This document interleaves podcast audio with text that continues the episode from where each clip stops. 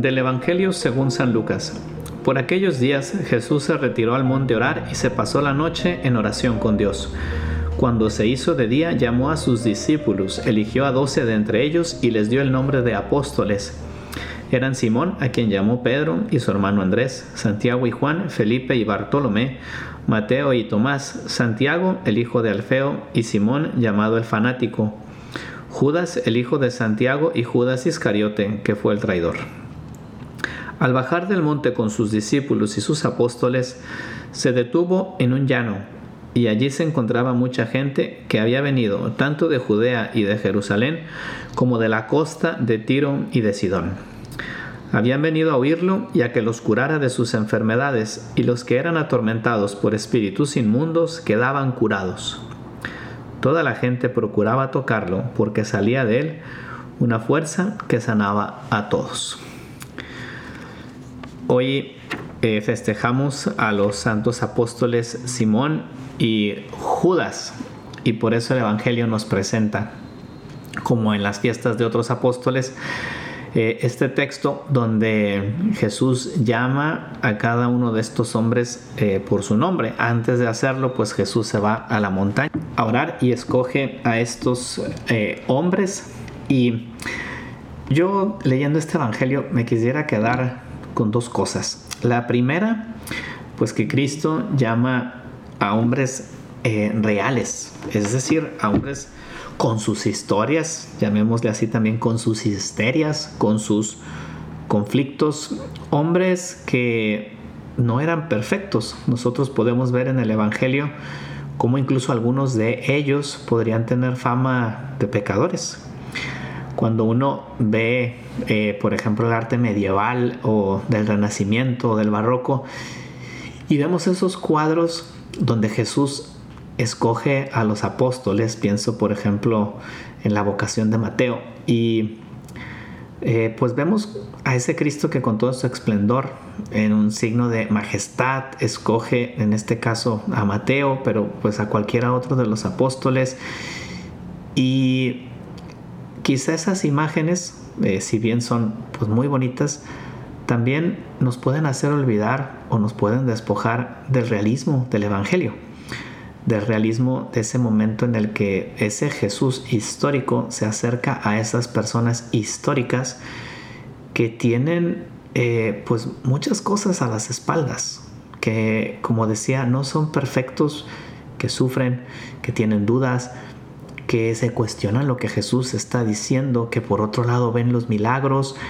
que se maravillan con este hombre y al mismo tiempo eh, pues no saben si verdaderamente es o no es el Hijo de Dios por lo que escuchan de parte de los jefes del pueblo.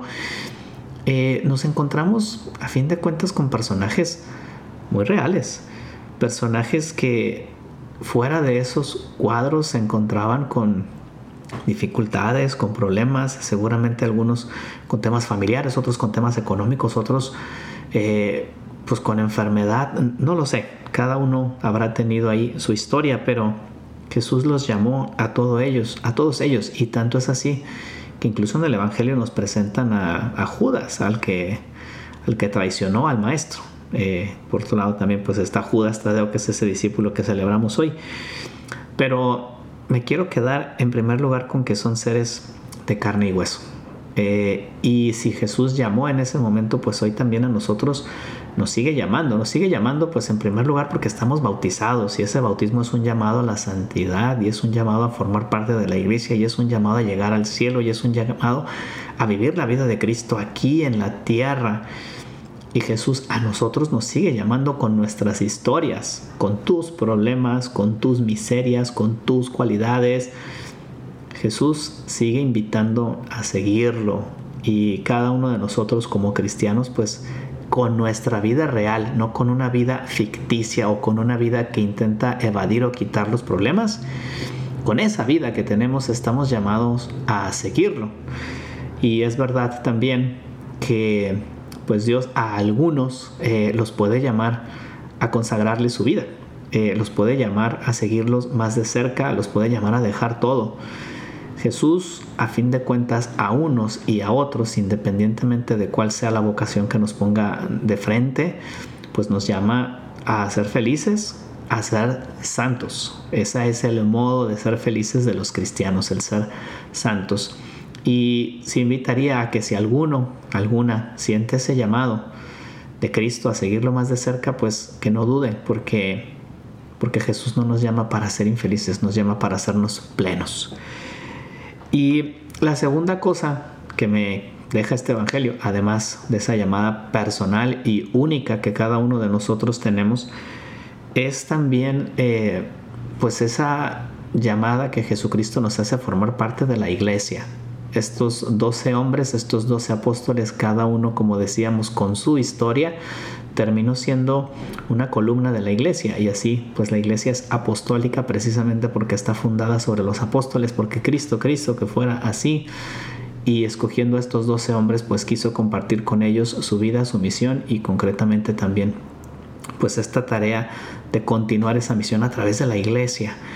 Pues eh, los apóstoles reales formaron la iglesia real, no una iglesia que a veces a nosotros nos puede parecer perfecta o que queremos más bien que sea perfecta, sino esa iglesia real en donde hay dificultades, esa iglesia real en donde hay personalidades distintas, esa iglesia real en donde hay conflictos. Me ponía a pensar en ese pasaje del Evangelio cuando Santiago y Juan le dicen a Jesús, ¿sabes qué? Queremos sentarnos a tu derecha y a tu izquierda y los demás apóstoles se molestan.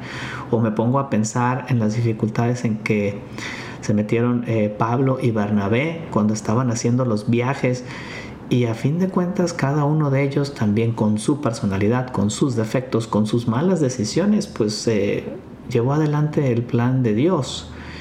O más bien, pues Dios llevó adelante ese plan a pesar incluso de las dificultades humanas que pudiéramos experimentar. Y creo que eso nos deja una gran lección también a nosotros porque formando parte de la iglesia, viendo a la iglesia, viéndola eh, con todas sus miserias y su pecado. No podemos olvidar que también, pues eso es parte de la riqueza humana que tiene la iglesia, en el sentido de que todos la enriquecemos con nuestros dones. Y también vemos esa miseria con la que todos la empobrecemos con nuestro pecado, con nuestras faltas. Sin embargo, no podemos perder la esperanza, porque es ahí, en esa comunidad de fe, donde Cristo pues nos invita, nos llama a cada uno, como decíamos, con su personalidad, a ser santos, a seguir adelante. Dios no va a dejar de realizar su obra. Por tanto, a mí este Evangelio me, me deja tres cosas. La primera, pues pedir mucho por la iglesia, eh, porque a fin de cuentas es una iglesia también donde nosotros que somos pecadores y que estamos dentro, pues muchas veces la podemos herir y podemos eh, obstaculizar esa misión de Dios en el mundo, pero también es verdad que a través de nosotros y de lo poco que podamos hacer, Dios nuestro Señor va a multiplicar y va a hacer que ese reino de Dios crezca.